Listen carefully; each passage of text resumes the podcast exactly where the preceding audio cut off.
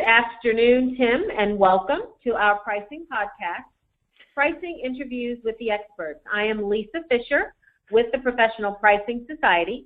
Today we will feature our special guest and partner, Tim Smith, PhD and CPP, founder and CEO of Wiglaf Pricing. You can find Tim at Wiglaf, Wiglaf excuse me, pricing.com.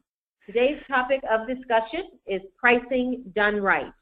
Tim, good afternoon again, and thank you for joining us on our podcast. We are happy to have you, and we look forward to your pricing expertise. Aw, thank you, Lisa. Honor and privilege to be addressing you.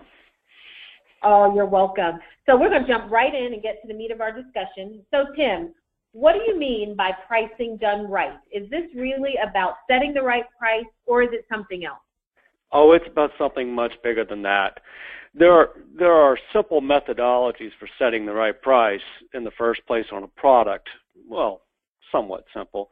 But I'm actually more interested in looking at some of the big failures and big successes in pricing and asking myself what's going differently in the organizations that tend to get pricing right versus the organizations that tend to get pricing wrong. And you realize it's not exactly an algorithm or a piece of software or a particular technique that's utilized. It's the way the organization, the company itself, thinks about pricing, manages prices throughout the organization, works with its target market to address the right pricing, and put it all together in order to successfully compete, profit, and survive. Okay. So is there a best way to price in your opinion? In my opinion, no. There is no one best way to price. There are the best ways to price for a given company. You take a look at Corning. Corning is a innovative driven company. Its means its needs for pricing is focused around innovation and getting that initial price right on its new products, new innovative materials, finding the right application. Now that pricing challenge that Corning has is extremely different from the pricing challenge Evonik or Sealed Air would have in their transactional price management. And how do you actually set the right target price, manage the strategic and planned discounts and rebates, manage the unplanned rebates. It's not just about setting the price initially, it's how do you manage the price across a product's life cycle. I see. So, Tim, in your opinion, again, why do you think some companies seem to succeed without any discounting, while others rely heavily on discounting? Yes, and we have great examples of both strategies working varying degrees. Apple famously makes 95% of the profits in the in the smartphone industry. Samsung makes 15%. And yes, I'm aware 15 and 95 adds up to more than 100. That's because the other guys were losing money. Mm-hmm. Meanwhile, Samsung uses tons of discounts. Apple famously says no to any kinds of discounts. Samsung is having greater market share growth. Apple is doing pretty well. Very different strategies, though. Apple has put itself as the premier smartphone industry, smartphone maker, and it's mm-hmm. keeping that position and managing its prices accordingly. In contrast, Samsung is trying to reach markets competed with Xiaomi and tons of other smaller firms in India, across China, throughout Asia. Its mm-hmm. target market, its means of going to market, its its needs in terms of product and therefore price management is quite different. So companies can succeed one way or the other. It is about who is your target market and how do they respond. Okay, great. So can you tell me more, Tim, about how to react to a competitor's price move or price wars? Yeah, it's been said that companies, famously in the airline industry, companies can only price as well as their stupidest competitor. And in some companies, that's that's definitely true. In some industries, that's definitely true. You take a look at United American and Delta, they're definitely pricing with one another, and if one of them makes a stupid move, the others have to somewhat follow. In contrast, Southwest, with a slightly different strategy, doesn't have to follow its competitors quite as close. You take another mm-hmm. extreme example. You take a look at Porsche. Have you ever seen a Porsche discounted? And you Never. laugh. Never, right. on the other hand, you take a look at Volkswagen or the European brand Skoda. Do you ever see those put on sale? Um, quite frequently, sure. Yeah, so it's again about strategy and where are you trying to go for your market.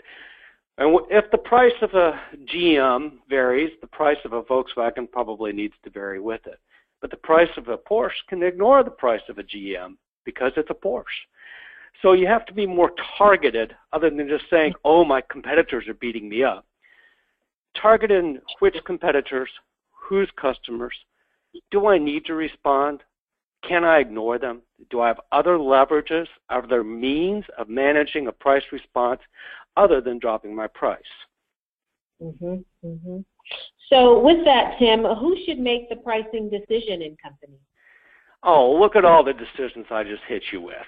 We have strategic issues about what industries do I want to go after, what competitors am I managing, who are my target markets, how do I design the the product going in, how do I manage the price at a transactional level, how do I manage the price of a product at the market level. And you quickly realize it's not one decision, it's sure. not one decision maker. Mm-hmm, mm-hmm. Take a look at the leading companies in pricing. They routinely marry sales, marketing, and finance in their pricing decision process. Mm-hmm. Hence, the decision isn't one person's decision, it's a process supported by the pricing professional. Excellent. And then, um, what then do you believe is the role of the pricing professional given all the individuals that kind of touch this decision? You take a look at the methodologies, the analytics, the capabilities of actually shepherding a pricing decision from strategic area all the way down to the financial transaction area. Somebody has to do that. That's the role of the pricing person. Somebody has to provide that analytics. That's the role of the pricing person. That pricing professional is providing analytics at the transactional level, support, at, if not pricing itself, at the new product and then innovation, analysis at the competitive reaction plan, understanding of opportunities in pricing when entering a new country or entering a new target market. They're an, they are can be an expert, an expert resource in how to manage pricing and pricing questions. So at least you don't flub up like GoPro recently did in cutting the price of their fancy headset sports gear camera, mm-hmm, mm-hmm. cutting that price and losing all their market value, or flub up like in the past of just simply not communicating price correctly.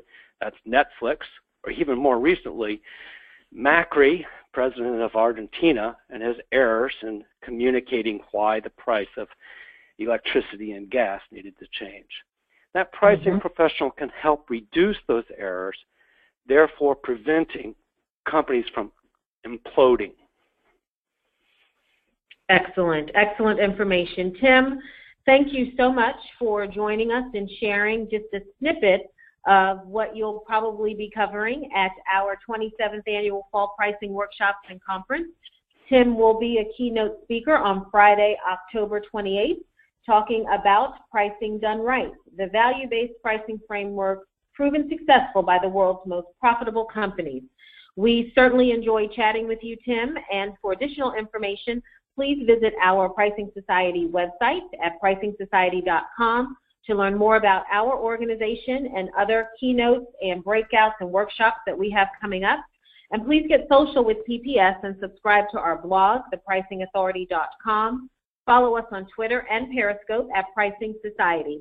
Stay tuned for our monthly pricing podcast with other industry experts who will join us to share their pricing best practices. Tim, thanks so much, and we'll see you in a, just a few short weeks. Uh, thank you, Lisa. Take care. Bye bye.